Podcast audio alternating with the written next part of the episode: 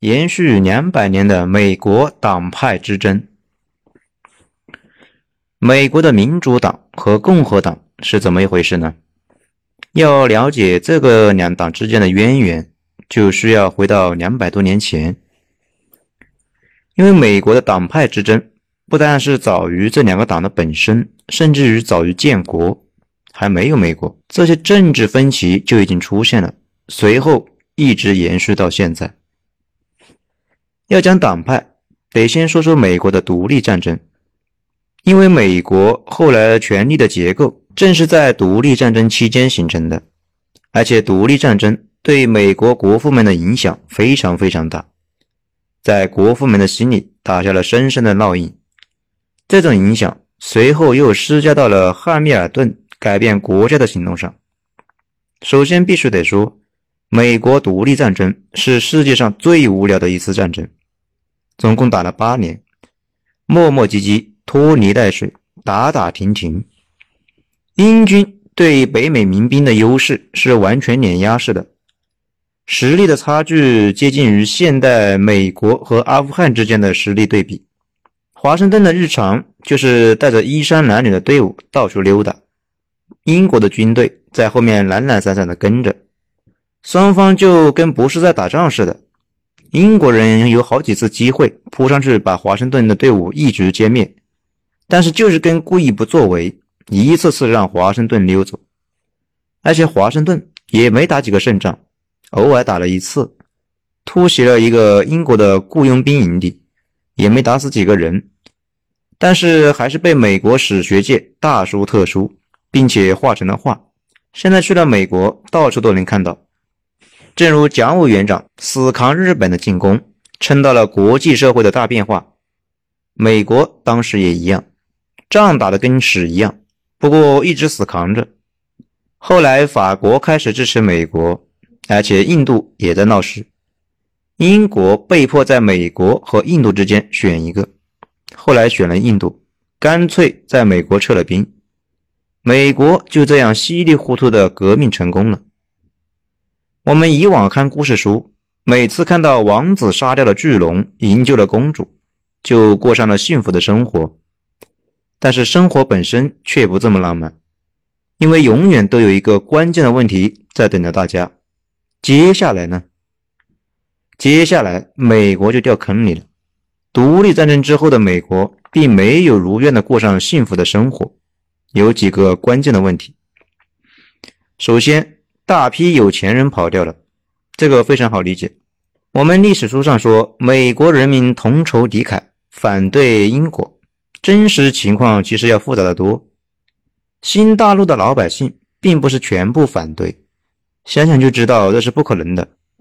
很多人是要跟英国人做买卖的，闹起来对他们都没啥好处。所以独立战争之后，这批人卖了房子，带着钱直接回英国去了。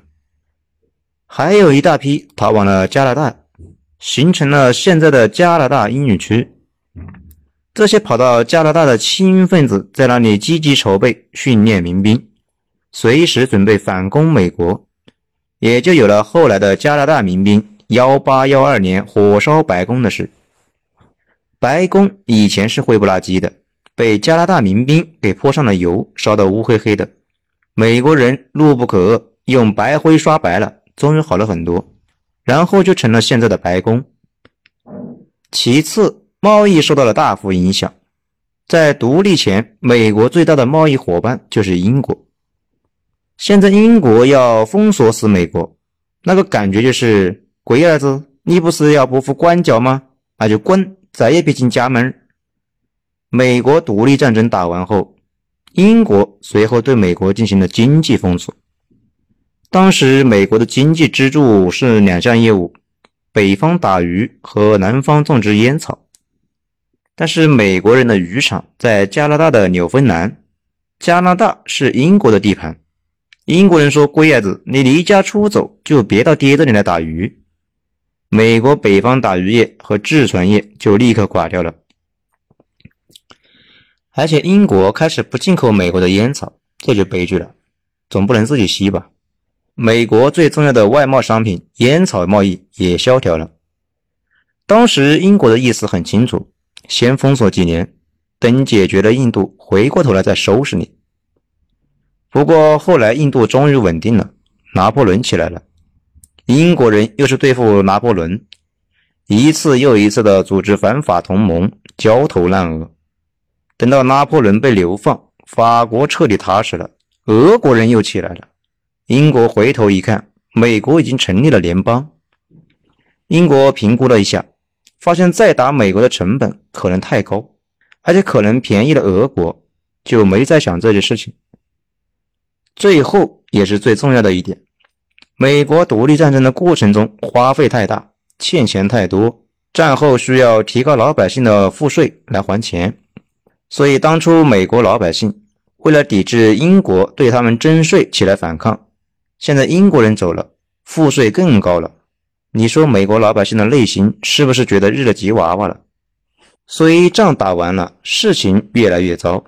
那种感觉就好像王子和公主终于克服了重重困难在了一起，但是公主惊讶地发现王子居然是个同性恋。美国也一样，离开了英国爹之后，没走几步就走不下去了。各州风起云涌，有的州赋税太高，老百姓准备再一次造政府的反；有的州给其他的州设立了高关税，准备学习民国或者印度，以邻为壑。还有一些州觉得原来英国也挺好，要不把英国叫回来吧，给爹认个错，说不定爹还会不计前嫌的垃圾回收呢。国家危难之际，就要说到我们的赫尔米尔顿同志了。有些国家比较幸运，就是在关键的时候，有个别强人牢牢把握住了列车的方向；有些国家倒霉，就是那种下坡的时候，领导狠狠踩了一脚油门，而且后者是主流。这也是为什么绝大部分国家很垃圾的原因。汉密尔顿在美国国父里有点像韩信、萧何那样的角色，是那种干活能力特别强，而且思考国家未来构架的人。而华盛顿类似于刘邦，是个天生的领导者。领导嘛，自己啥也不会。你们去看华盛顿打仗，打的要多矬就有多矬。连美国人都不提华盛顿将军的带兵能力。后来有法国人帮忙，才彻底赢得了战争。你们再去看他的施政，也基本上没做什么，主要是靠汉密尔顿。华盛顿最重要的事情就是保持威仪，指出方向，平衡各方势力，不至于各方没法谈，打起来。对，真正的领导就是干这些的。这里有个问题。美国有些啥派系呢？需要华盛顿来平衡，主要分成两派。第一派是他的亲密战友汉密尔顿，另一派是他的另一个亲密战友杰培逊。咱们先说一说汉密尔顿。汉密尔顿在中国不咋地，但是在美国几乎无人不知、无人不晓，因为他的头像被印在了美元上。相比较秃顶而双下巴的富兰克林和满口假牙、表情诡异的华盛顿，年纪轻轻、鼻梁高挺的汉密尔顿，无论是气质还是形象，都是美国国父里面最能看的。有兴趣的可以去网上搜一下。这件事情告诉我们，注意保护发际线，不要出现双下巴是多么的重要。不过汉密尔顿跟富兰克林相比，最大的问题是活得太短，才活了四十九岁。而富兰克林活了八十四岁。前两天不知道在哪里看到的，说巴菲特百分之九十六的财富是在他六十岁以后获得的，可想而知，活得长是多么的有优势。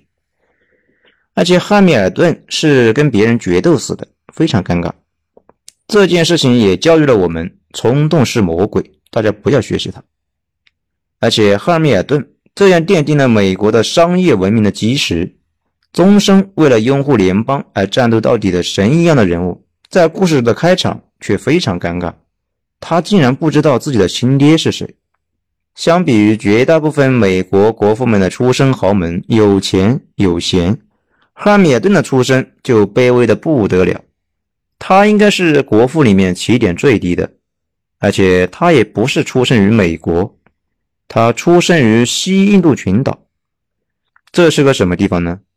我们以前说过地理大发现，好地方都被又勇又爱的西班牙人给抢走了，以至于英国到了美洲之后，只好抢了一些边边角角，或者是西班牙人都不屑于去的地方，比如北美的那一块。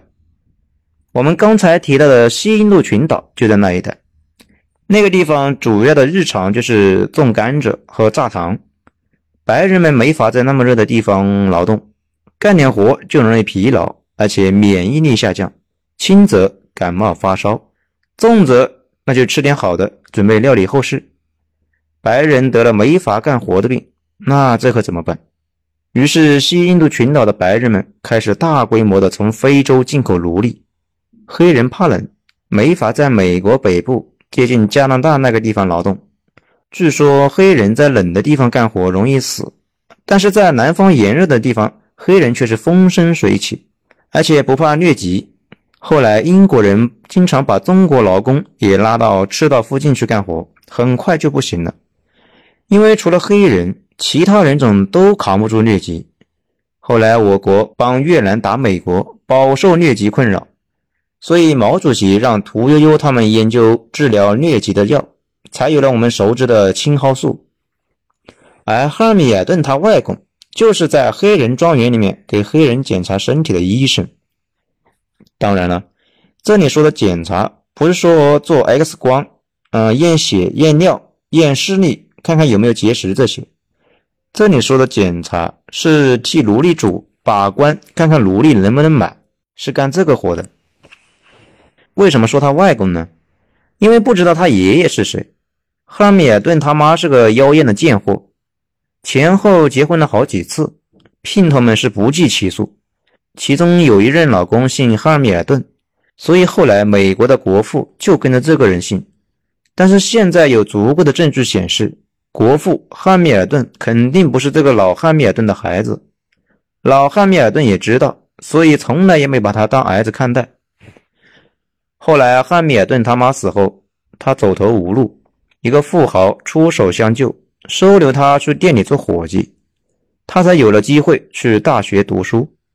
而且那个富豪的儿子跟他也成了一生的好友。奇怪的是，那个富豪的儿子跟汉密尔顿长得一模一样，这不禁又让人觉得找到了问题的关键。美国史学界普遍觉得这个富豪就是汉密尔顿的亲爹。汉密尔顿上大学的时候，正赶上美国独立战争，他随后参军。并且在军队中结识了华盛顿，并且成了华盛顿的副官，平时吃住都和华盛顿在一起。而且美国上等人普遍有写信和记日记的好习惯。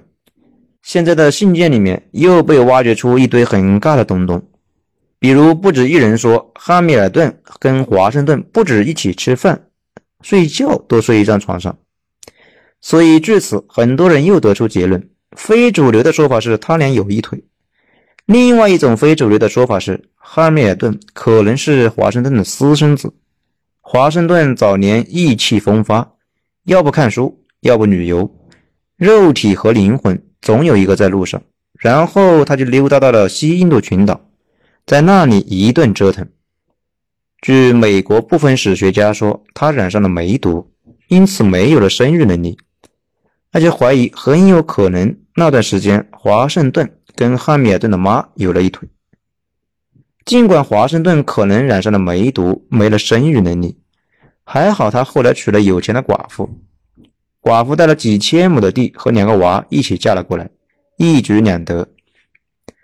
现在的美国阿灵顿国家公墓埋着美国阵亡了的军人们，这块地有一部分就是华盛顿他那个寡妇媳妇的地。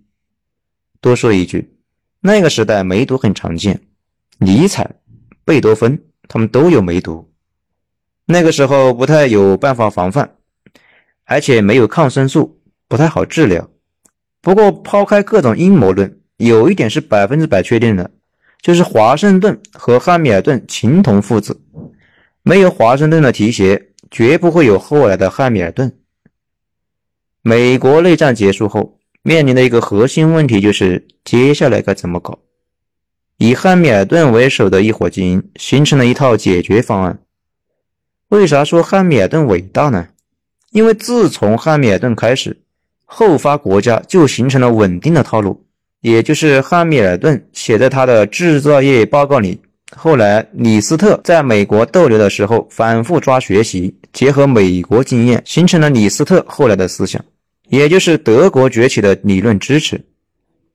李斯特受汉密尔顿的影响非常大，文章里经常大段大段的引用汉密尔顿的文章内容。然后李斯特这套逻辑传到亚洲，启发了日本，形成东亚模式。随后又启发了我国，可以理解成一个两百年中经济崛起的葵花宝典。主要是下边的四点：牛逼后的发达国家都是这么搞的，效仿英国，建立统一的集权国家，废除内部关税，建立大规模的全国性市场。后来三个后发国家，美国。德国、新中国是最早解决了这个问题的。印度这两年也在积极的解决这个问题，征收外部关税，保护国内尚处于婴儿期的工业，抵抗来自发达国家的竞争。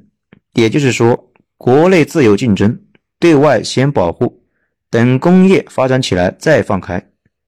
建立银行，稳定货币，并提供商业资金，建立大众教育。加快创新和发明。如果大家看着眼熟也正常，因为两百年的时间，当初比较新颖的这些东西，如今已经成了常识。人口超过一千万的强国，几乎都是这么发展起来的。而当初的美国奉行这套逻辑的人，就叫做联邦党人。因为刚才那些东西的前提，就是有一个中央集权的联邦，所以这伙人就叫做联邦党人。也就是现在的共和党的前身。当然了，后来联邦党解散了，现在的共和党继承的是联邦党的思想，不是直接传承。多说一句，很多人看到中央集权就觉得这是个坏东西，其实不是。有问题的是过度中央集权。中央集权是所有强国必须要点的技能，只有先把这个科技点点了，才会演化出后来的一切。才能集中力量追赶，避免内耗，形成内部市场。比如民国就不是统一内部市场，印度现在也不是。比如德国强大的开始是一八七一年的统一战争，日本崛起的基础是消灭了幕府。所以一般大国都得找到一个平衡点，既不能管得太死，也不能完全放任，那样跟德国之前似的，三百多个小邦啥也干不成。讲到这里，大家可能要说了，那方案已经提出来了，美国按照这个逻辑往前走，是不是后来成为了世界头号强国？早着呢，因为汉密尔顿宿命中的另一个人也上场了，也就是杰培逊。杰培逊是谁？这个人不得了，他跟汉密尔顿一起成为了美国的两尊神，一个是里子，一个是面子。汉密尔顿就是那个里子。美国的精神就是商业、联邦、金融、精英治国、防范民主。是的，汉密尔顿把他们的民主当作洪水猛兽来防范，而杰斐逊就是那个面子，主张自由、民主、人权。此外还有奴隶制。后来第二次独立战争中把奴隶制给丢掉了。我们现在知道，美国的旗帜叫民主。民主是左翼旗帜，但是深层次的美国是个右翼国家，也就是包裹在民主里边的是汉密尔顿的右派思想。说到这里，大家肯定纳闷了，他们有些主张不矛盾呢，那他们闹什么？接着往下说，大家就明白了。杰培逊出身弗吉尼亚的豪门，十四岁就死了爹，当即继承了五千英亩的土地以及数十名奴隶。现在杰斐逊的故居也是他们弗吉尼亚的一个重要的旅游景区，大家有兴趣可以去看一看。杰培逊作为一个富二代，却完全不像一个富二代，终身手不释卷，博学的不得了。后来当上了律师，年纪轻轻就通过家族的财富和个人的努力，跻身于弗吉尼亚富豪阶层。我们刚才说了，杰培逊和汉密尔顿都是华盛顿的左膀右臂。汉密尔顿主要是跑前跑后的干活，而杰培逊就是给提供理论武器的。类似华盛顿的政治秘书，从理论角度论证新大陆应该独立。他天天鼓吹新大陆人民都是自由的人民，不堪忍受英国国王的压迫。也就是说，杰斐逊擅长鼓动大家一起来搞事。我们现在熟知的自由、民主、人权，当时杰斐逊天天喊。杰斐逊不仅喊，而且还信。后来，杰斐逊他们一伙成了现在的民主党的前身。杰斐逊本人后来成了他们这一党的一个头目。不过，尴尬的是，杰斐逊他们党绝大部分都是奴隶主。一群奴隶主声称自己热爱民主和人权，这多多少少让人有些尴尬。不过，你只要是知道黑人在他们的眼里面不算人，那就不难理解了。现在英国人走了，汉密尔顿他们要搞一个新的联邦政府，凌驾于十三州之上，所以杰斐逊一伙人首先跳出来反对，认为联邦政府会继续压迫大家。当时杰斐逊一伙一起骂汉密尔顿，说北美人民费尽千辛万苦赶走了英皇。你们联邦党人要再搞一个国王到我们头上去，你们怎么不把英皇请回来呢？这明显违背了自由的原则。联邦党人认为，如果没有联邦政府，现在这个烂摊子发展下去，北美十三州迟早会跟欧洲那些部落似的打起来。得有个中央政府控制军队，防止内乱，统一还国债。杰斐逊他们说：“乱就乱呗，治乱兴衰。”本来就是历史的常态，干预它干嘛？这就是自由的代价吗？汉密尔顿他们说，要发展工业、发展商业、制造业、金融业，不然就会重演在独立战争中被英国人碾压的姿态。杰斐逊一伙人说：“你就是个英国人，随时准备把英国那一套搬到新大陆来。制造业、工商业不就是剥削人的工具吗？我们现在这样种地多好。”干嘛要发展那些玩意？尤其是金融业，杰斐逊恨透了银行。他觉得这玩意通通是剥削，是实力。他一直把华尔街称为人性堕落的大阴沟。杰斐逊认为贫富差距会导致穷人的权利受到侵蚀，也就不民主了。汉密尔顿他们说要废除奴隶制，杰斐逊他们反而不同意。因为他们说的天赋人权和人人平等，都说的是白人，黑人都不是人，跟他们平等啥？你会跟你家的牛平等吗？说到这里，大家也就知道了，汉密尔顿的联邦党代表的是右派金融工业资本家，杰斐逊一伙代表的是左翼民粹田园小清新。你们看看现在的民主党，就能发现这两百年里面，民主党尽管党章变了好几次。从厌恶黑人变成了强烈支持黑人，但是风格一点都没变。从国家的崛起角度讲，汉密尔顿是对的，可是呢，杰斐逊他们一直站在道义的制高点，几乎是无往不利，所以就这么一直吵来吵去，建立新联邦政府这件事情一直拖着。一七八三年独立战争就打完了，到了一七八六年，终于混不下去了。各个州都有自己搞不定的事情，比如有的州天天被印第安人修理，有的州老百姓的赋税太高要造反，都希望其他的州帮忙。所以在赫尔米尔顿的推动下，大佬华盛顿出来号令诸侯齐聚费城，坐下来开了一个会，也就是我们熟知的制宪会议。制宪会议我们将来慢慢讲，今天就说一句，来了五十五个代表。其中二十五个是奴隶主，剩下的是放高利贷者、地主、工业主什么的。正是在这个会议上达成了一系列的妥协，比如杰斐逊一党终于接受了联邦政府，但是前提是他们的黑奴算五分之三个自由人。好处是汉密尔顿他们的目的达成了，毛病是从那以后一直到内战。美国南方奴隶主主导了总统选举、众议院议长以及最高法。杰斐逊的那个民主的目标也达成了，不过联邦党人给摆了一堆南山，硬生生把杰斐逊目标的雅典式的民主搞成了罗马式的共和。不知道什么叫做雅典式的民主，就是雅典的奴隶主到一个场子里，大家一起投票，声音大或者投票多的人说了算。举个例子，大家知道那个苏格拉底吗？当时古希腊人信教嘛，天天给神搞祭祀。苏格拉底作为一个哲学家，觉得这不扯淡了吗？你们天天贿赂神，那神和妓女有什么区别？不给钱就不给上钟，低俗。所以他自己发明了一个神，这个神不需要祭祀，然后他就被大家的民主决策当场当做异教徒给处死了。